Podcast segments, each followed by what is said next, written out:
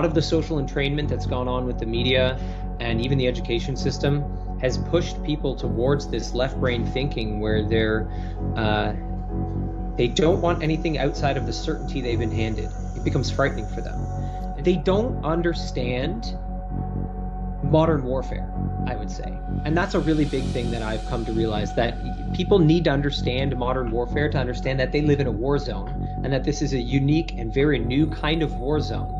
And so, uh, unless you have that awareness today, I think you know you're going to be trapped in the fog of war. And so it's kind of like, you know, I look at it through the lens of warfare that it's like losing a friend to a psychological operation and hoping that maybe they can recover themselves.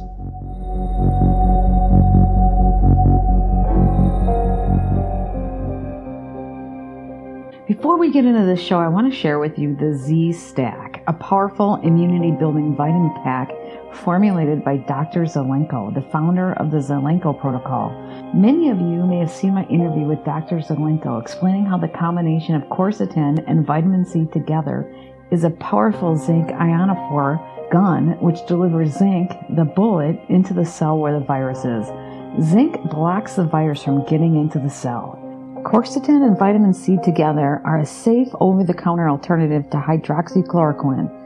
Access to this is needed when government restricts and bans effective treatments.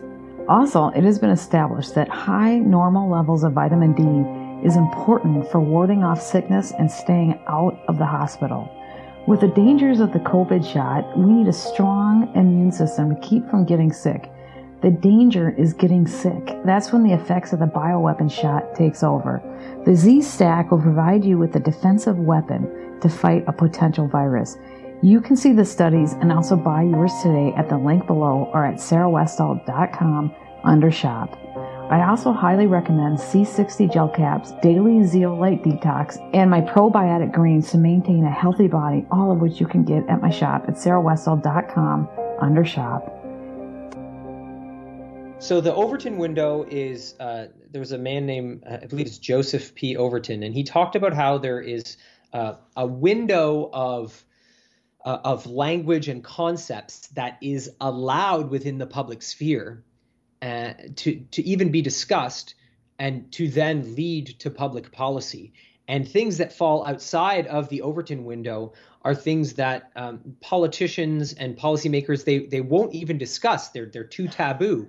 And so anytime someone brings them up, it will just it will get nothing because this window of concepts and ideas is this sort of in, in one sense it's a collective creation but it's also something that can be highly engineered so when we look at things like um, like Balenciaga. The recent event with Balenciaga is a really good example of this. So, you know, in the Balenciaga scandal, essentially they do this photo shoot where they surrounded children with all these sexual items. They had BDSM teddy bears, and there was alcohol all around them, and it was like horrifying, was horrifying, horrifying. And then in another shoot, they had documents that were from a court case that was a big victory for pedophiles that allowed pedophile art to be produced without basically without criticism or censorship.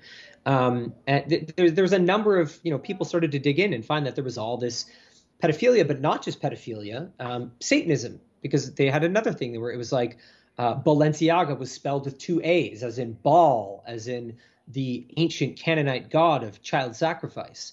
Um, and so there's an interesting thing to observe here because the Balenciaga scandal, it made this idea of satanic pedophilia something that can now be discussed more overtly. I saw like all sorts of public commentators that wouldn't have touched this subject five years ago are all of a sudden being like, wait a minute, what is with this satanic pedophilia? You know, if we look back to something like uh, like Pizzagate, for example, that was uh, it was ridiculed, it was attacked on all levels, and yep. the one thing you couldn't talk about was satanic pedophilia in levels of power in our society. So we see now the Overton window has shifted so that all of a sudden this can be discussed.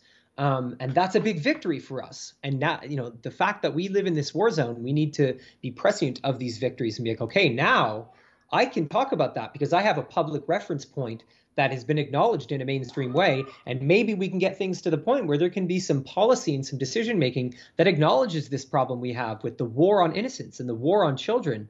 um, this is really important, and we need to push for these things to be inside the Overton window if we want any success at all. As long as they are outside of it, we won't really get any traction in actually creating societal change. And they are really working hard to keep that Overton window. You cannot talk about human trafficking. Um, although human trafficking now is becoming more talked about because of what they're doing at the border. But it, so that's a good thing. But we, they're still doing it in mass. I mean, it's the worst crisis we've seen in humanity. You know, in I just had um, um, uh, Reverend McGary on, um, Kevin McGary, and he said that he says that it's probably, and he's a black man. Um, this is important only because it's not important to mention somebody what they are that way, but because he's he's black, he brought up slavery, and he said, "I think what's going on now is probably the worst crimes against humanity in our country's history. By numbers, it's worse than slavery. Absolutely. Absolutely. And, and, for him to make that acknowledgement, that's a big deal. Or for people to make that acknowledgement. We we think that slavery is the worst thing that's ever happened and it's really bad. But what we're dealing with now by the numbers is probably worse. A hundred percent. There has never been more humans enslaved in human history. But I, not go keep going. I, like, I was going to say not even just the enslaved that and COVID I mean in, and oh, just oh, yeah. everything they're doing right now. Their oh, whole yeah. attack on us. But keep going. Well, I think like on I mean that in a number of ways. Like even just in the sense of like human trafficking of actual like people who are enslaved in that in the true sense of the word that's a huge operation. That is a global, there is a global human trafficking operation that is still thriving right now and that uses modern technology and modern conditions. It uses the dark web uh, to thrive. And um, it's gotten to the point where uh, it's such a large operation that you it's know industrialized. It's industrialized. So they're they're they're impregnating women who are then producing babies whose whole life is slavery who don't have any birth certificate or record. So there's not even like there's kids going missing in that sense. Like there is the missing kids. There's that factor. But then you also have the kids who are literally born into slavery. Uh, and so um, you know it's it is funny that and they're not just using them to work. They're using them for sex slavery and then organs. I mean, it's worse than what it was back then even though back then it was awful. Okay, I don't I don't want to say that, but right now they've industrialized it to the point where they are using them for specific commercial pur- they're using their body for commit specific commercial purposes until they're used they're worn out and then they use their organs. And they even use it down to their skin. Yep. Yeah, I mean it's it's really just looking at them as as livestock. Yes. Uh, you know, that's the way that they view them and you have to understand that you know there's evil in this world that is unfazed by these acts. And you know waking up to the level of evil in our world is a really that's a painful process. And it's something that i know some of the people that have turned their backs on me i'm sure that's a big part of it for them really recognizing actually accepting the evil that i'm pointing towards uh, is too painful for many people uh, because they think you're crazy. Yeah it just it can't be true. It can't be but it is. I know because we have a hard time perceiving minds that operate so differently from ours. That these for these people who run these trafficking rings and who they sexually enslave children and some of the worst of them it's about you know satanic ritual abuse and things like that this is normalized for them and it's normalized across their family line. And so they're born into it. So when you're born into something you don't see it as strange. That's your family. So if your family is filled with satanic pedophiles well that's not evil to you. That's life that's how we are as humans. And that's hard for people to wrap their heads around but it's true. It, it's just incredible. And they need to realize they need to grow and realize that they're in an environment that is evil and that they would do better if their situation changed. But there's a lot, my understanding in talking to people who've come from that world is that the majority of them want out but don't know how to get out. There's a small percentage that are in it and enjoy it and love it. And then the rest are varying degrees of want, wanting the hell out and can't.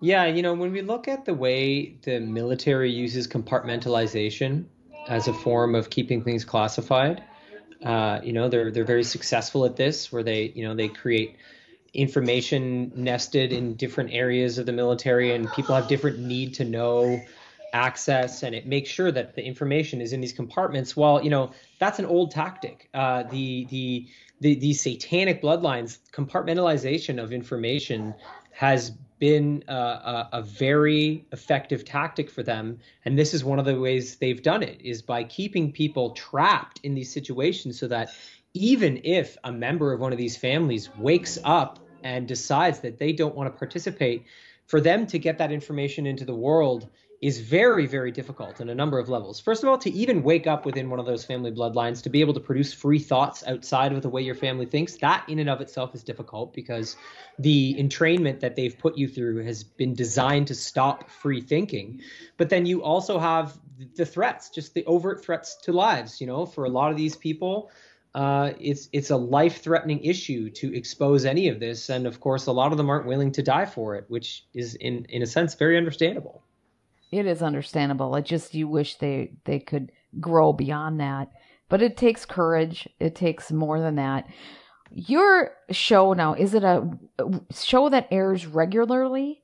So this is actually a six-part docu series that it's a um, it's a limited series, so it's just the six episodes, and all six episodes are mounted on Dauntless Dialogue now. Um, and so you can go check it out. And the way I've designed it is that the first two episodes they look at the war on children and innocence. The second two episodes look at the war on men and fathers, and then the final two episodes look at the war on mothers and women, and just walk you through not just the Toronto protocols and all the different quotes and ideas within there that show us the warfare operations that they have ongoing, but then they also, actually they actually talk about these strategies. Oh yeah, and they give you a lot of understanding so that we can uh, learn these strategies, understand it, and then we can combat it but go ahead. Yeah, so it, it goes through that warfare in detail while I've also woven into it this exploration of the family as a superorganism because I didn't want this to be cool. just be doom and gloom. I wanted to be okay, here's the dark side, here's the war in the family, but here's one of the most beautiful ways we could actually see the family, and here's some of the evidence and science and philosophy and spirituality surrounding that concept. So, like when you look at, for example, the, the, the war on mothers and women, you know, they overtly say that we're going to push feminism to its extreme limits while implementing birth control. And they understood that if they push feminism to an extreme and then introduce birth control into the popul- population, that would successfully remove mothers from the family. They understood this very, very well. Um, and so now you see the pushing of feminism to its extreme. Well, m- one of the most extreme expressions of it is feminism combined with gender ideology. And now you have like the undermining of so much progress that women have made uh, because uh, feminists who are tied up in gender ideology are willing to sacrifice women's spaces and women's rights to biological men. Uh, so it's quite precisely what they discussed. Uh, you know, they they discuss the legalization of various forms of homosexuality, is the way they put it. And we see now is it's about creating rights for all these, you know, um, like for for trans people and all these things.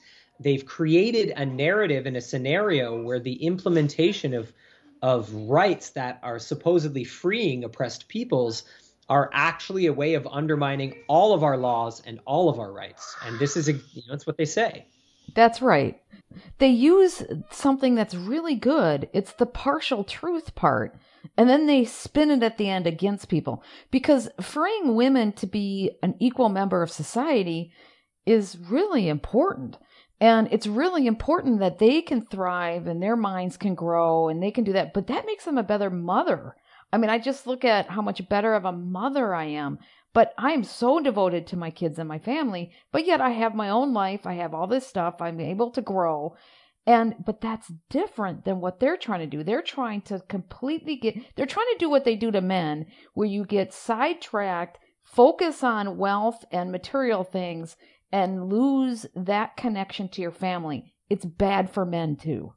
Absolutely. It's it's quite unhealthy for men. I think you know, being a devoted father, this is one of the greatest tests of masculinity. This is a huge achievement to to be devoted to one partner and to your child and to sustain that and grow that. That is an achievement of of like wondrous masculinity. And it, this idea of just having many women and and cars and wealth. I mean, to me, that's that's it's it's weak actually easier in many ways. It's Yes. difficult to walk the path of the philosopher king and really balance the power of the king with the softness and knowledge of the philosopher. This is something I talk about in the series very overtly that we need to take ideas like the philosopher king and lift them up culturally and use them, actually use them and talk about things within these terms. You know, and uh, you know, I have a number of um, uh, experts that I interview in the series. Um, so I have uh, one is Justin Deschamps, who runs uh, Stillness in the Storm and Vigilant News, and uh, you know he has a great deal of insight into this, and he talks about how you know our society at some point we were going to produce birth control, even though they talk about the fact that they engineered it in their lodges and introduced it. It was going to come around anyway because any civilization that's developing eventually wants control over birth. That's Yep. totally normal. So it's it's about being able to distinguish these things that were naturally going to happen and that there was natural momentum for us as a species, birth control, women's liberation, and seeing how they're undermined and understanding that so that as we progress now as a species, again, being aware of this war and noticing what is our natural inclination, what are we growing towards, and how are they trying to subvert that? How can we correct our growth as a species so that we move towards proper ideals? And you know, I talk about this again in the series that ideals as warfare is an important notion here because uh, ideals they have tricked us into believing that ideals are systems of judgment and exclusion when in fact ideals are more like a compass so when we have a family ideal that we want to use to to um, to drive people towards this beautiful idealistic notion of the family. That's not meant to exclude families that aren't of that design. Like if you have like same-sex marriages or if you have someone who's raised by their grandparents you know they're not going to fall into that. It's not about excluding them. It's about making sure that as a society we have a compass that uses everything to advantage and it is extremely advantageous for the traditional family unit to be idealized because we have millions of years of evolution that create these wonderful connections that pass knowledge on beautifully which alternate forms of family they cannot compete with which you would want people who have alternate you know family structures to know this so that they know what they don't have so that at least maybe they could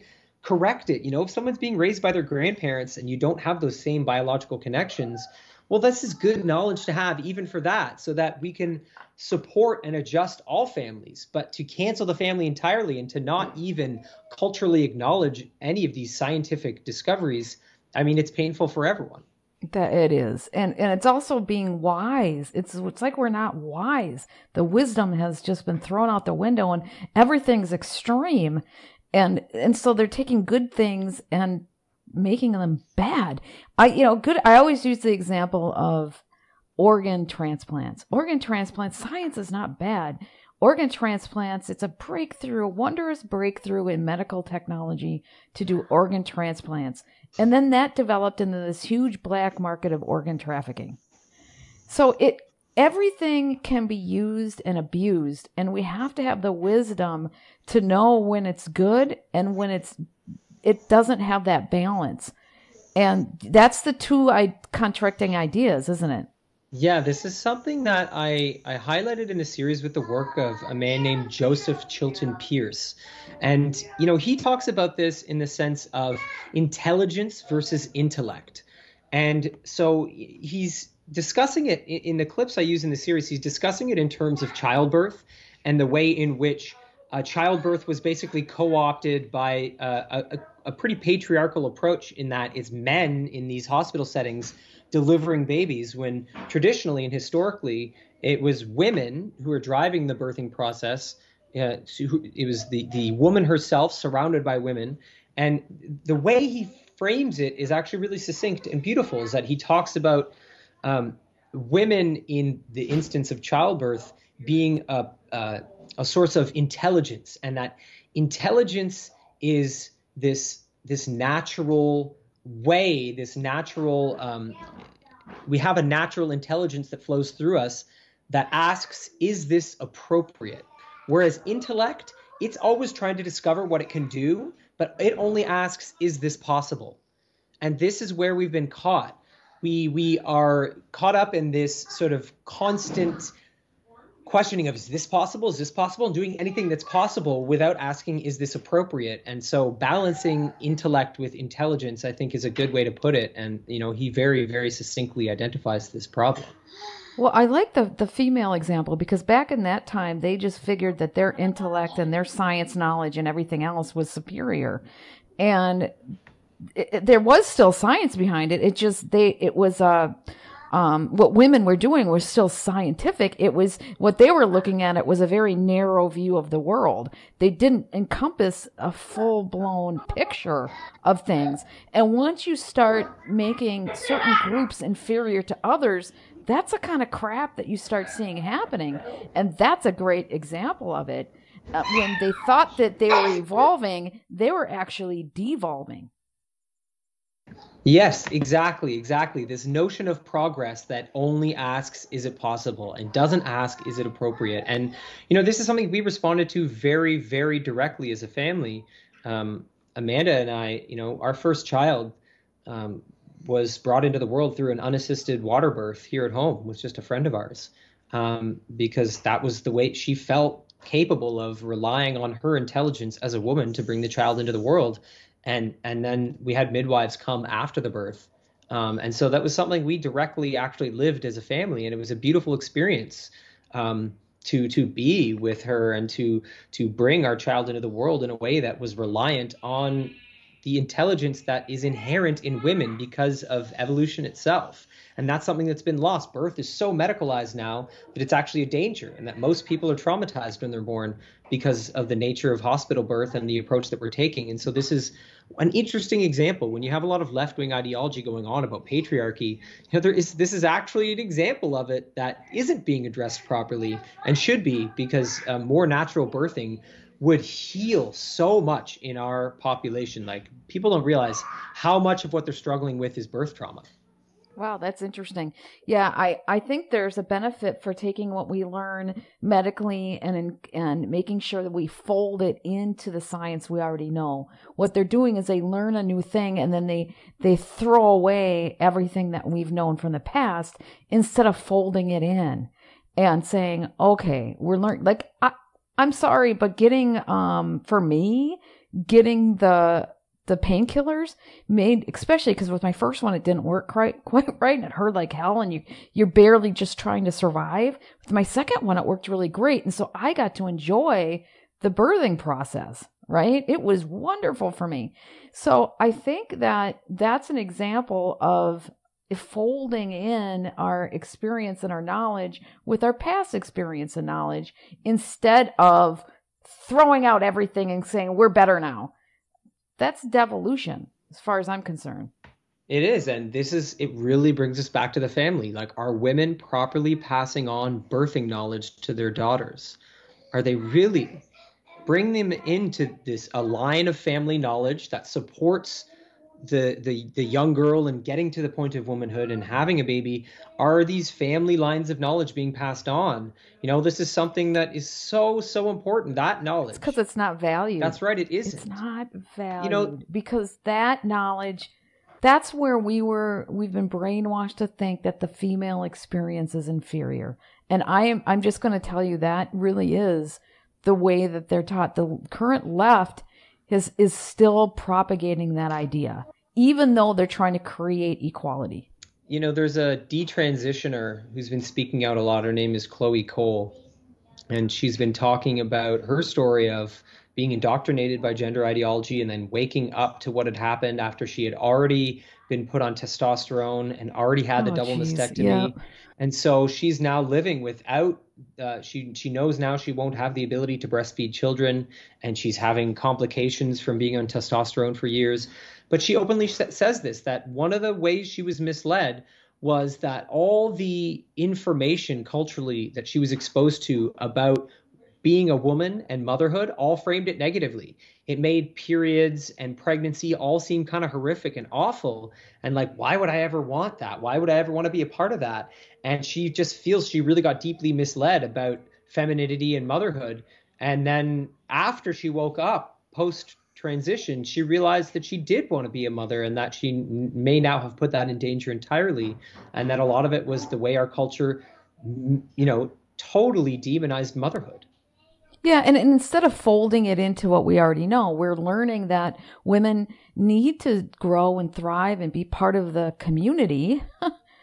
but that doesn't mean throw out all the other good stuff we have. Yeah. Right? And men, men have really great things. Fold the women in so that we can work together, but the men need to gain and learn their fatherhood, and we've thrown that away. It's it's like we're just we're not wise. We're not using wisdom. We're throwing away centuries of knowledge and moving on to this new way that is so devolved. Yeah, and I think this is why my focus is so strongly on waking up to the war and getting hip to the war on the family and that we need we need to fight for the family. It is at the heart of all of this as stated by the 666. They're saying that we cannot install the new world order if the family unit is not broken down. So it's so important and if we want to preserve knowledge and send it to the future, we have to fight for the family. And it is really it's simple in that regard. It's a really really direct point of action. We can all participate that. You know, even if someone is not building a family of their own, they can fight back against the war on innocence, the normalization of pedophilia, all of that, gender ideology, all of this is tied into the war on the family. It's all part of it. And so the family is they're targeted at the center of this and this, the sooner we can wake up to that the sooner we can effectively start to build back wisdom and return to it and then get it to the future that's right. And keep thriving and evolving. I still have this, and we talked about it before the thing started, and we both don't really have an answer for this. But the fact that they name everything 666, to me, you know, that it represents to so many of us pure evil and bad. And it's just a number. So, in that way, it's just a number. But it represents the symbology of that is everything bad. And to them, it, it's this warm warped sense of good. And I still haven't gotten my head around what it is that they think is so damn good about something that so many of us think is the epitome of evil. And um, I haven't fully got that. And maybe you can help me as we as we grow in the next five years of how they got themselves. Yeah. It's a cult. How did they convince themselves that something so bad is good? Well, I think you know, human beings have this immense capacity. The fact that we have this capacity for evil is, I think, it's equal to the capacity for good that we have. It has a great deal to do with um, the story of the human spirit and but it, it creates a passion for them and i mean they're passionate yeah. about putting evil out there to the same way that i'm passionate about putting good out there I mean, it's just yeah, something I haven't gotten my head around yet. Because it's worship of the self, right? It's deep, deep service to self.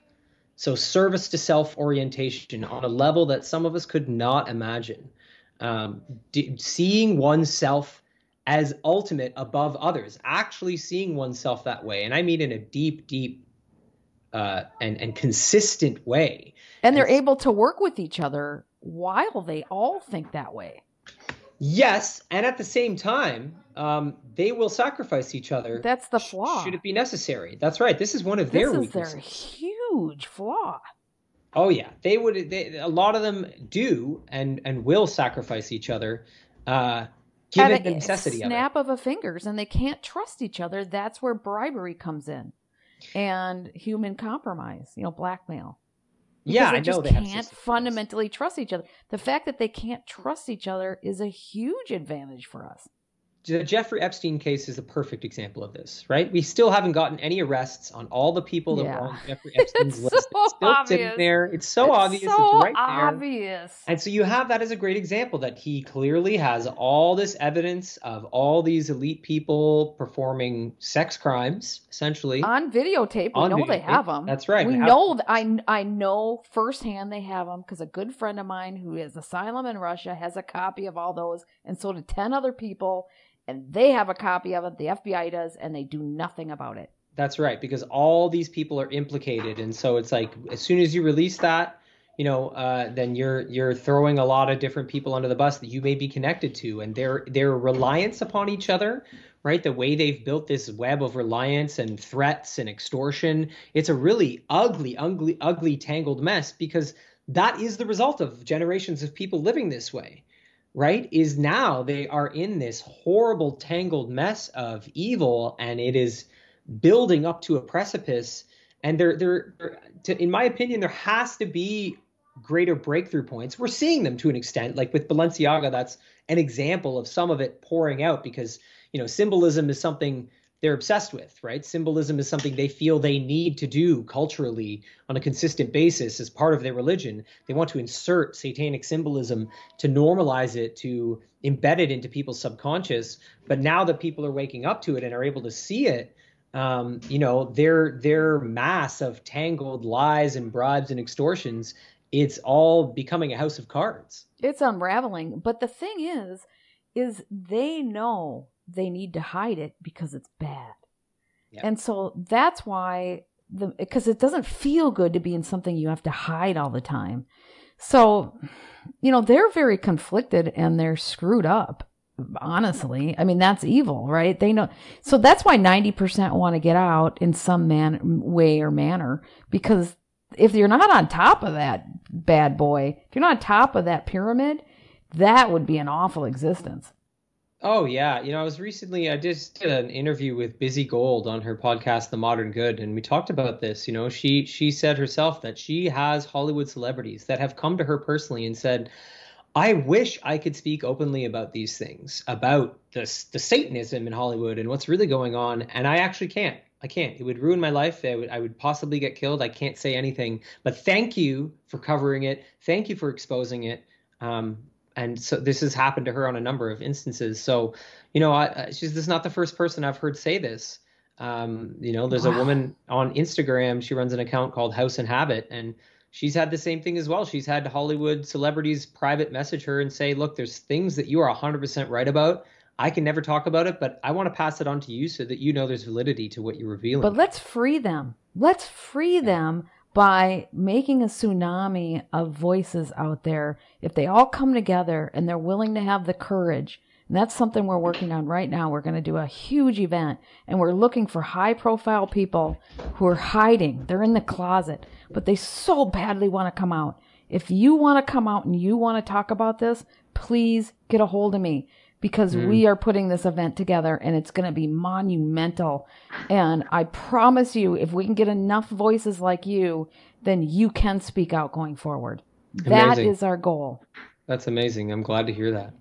Yeah. So, um, yeah, and you can help spread the word. But thank you. What else do you want people to know before we end this? So I'm currently working with uh, two different groups called Mom Army and Dad Army and uh, we are focused very much on the war on the family, on uh, the war on children and the war on innocence.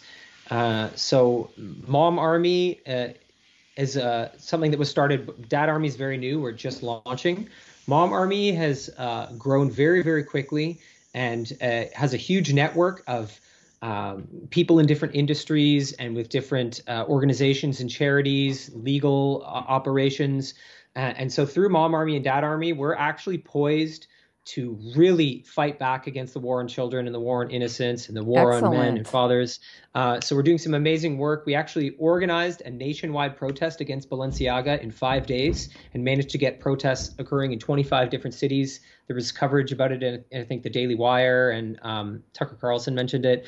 And so we're really like we're building up momentum. You're for um, real. Yeah, you're doing really... it for because there's so many charities and organizations that's just a joke. I'm sorry, yes. they raise money and they just to keep going, but you guys are doing it for real, and that's what I tell the group that we're working on. Then this, it's called United for Free Speech, but it's going to be way broader than that, and because there's so much that comes from free speech, which we just talked about. All this is tied to that is people raising their consciousness of what's really going on but I'm like, we're going to be like this other group, and I use another group as an example, but we're going to get shit done.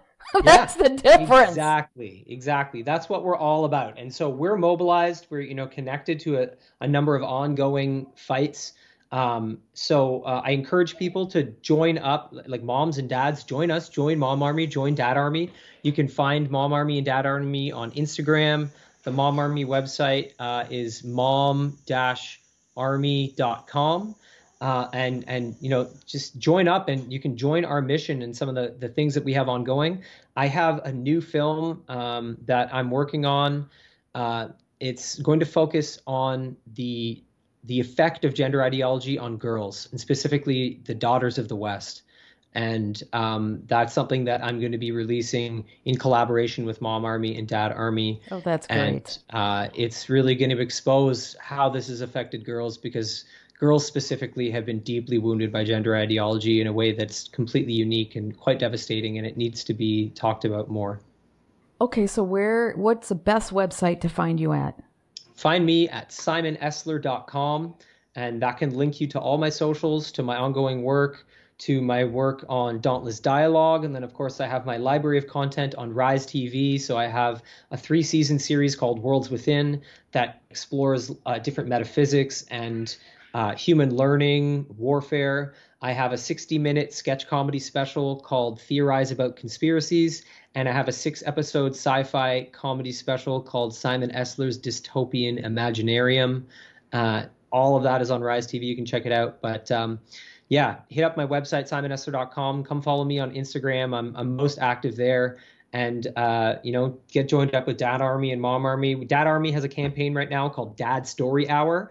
It's in response to the Drag Queen Story Hour. And it's just, oh, it's yeah. a call for dads to just put out content pictures of you reading to your kids. You don't you don't need to include the kids' faces or anything. Just pictures and videos of you reading to your kids. Hashtag Dad Story Hour. Tag the Dad Army. Help us just push the notion of present fathers intentionally with their children. And you know, it seems basic, but it actually really needs to be pushed forward. And That's so people true. can support that campaign in a very simple, direct way. Oh, thank you so much. And we got to keep in contact. We always have such a wonderful conversation. So I really hope that you start elevating and people really start following you because you have so much wisdom that you can share with people. So thank you so much. Thanks a lot, Sarah. I appreciate the time.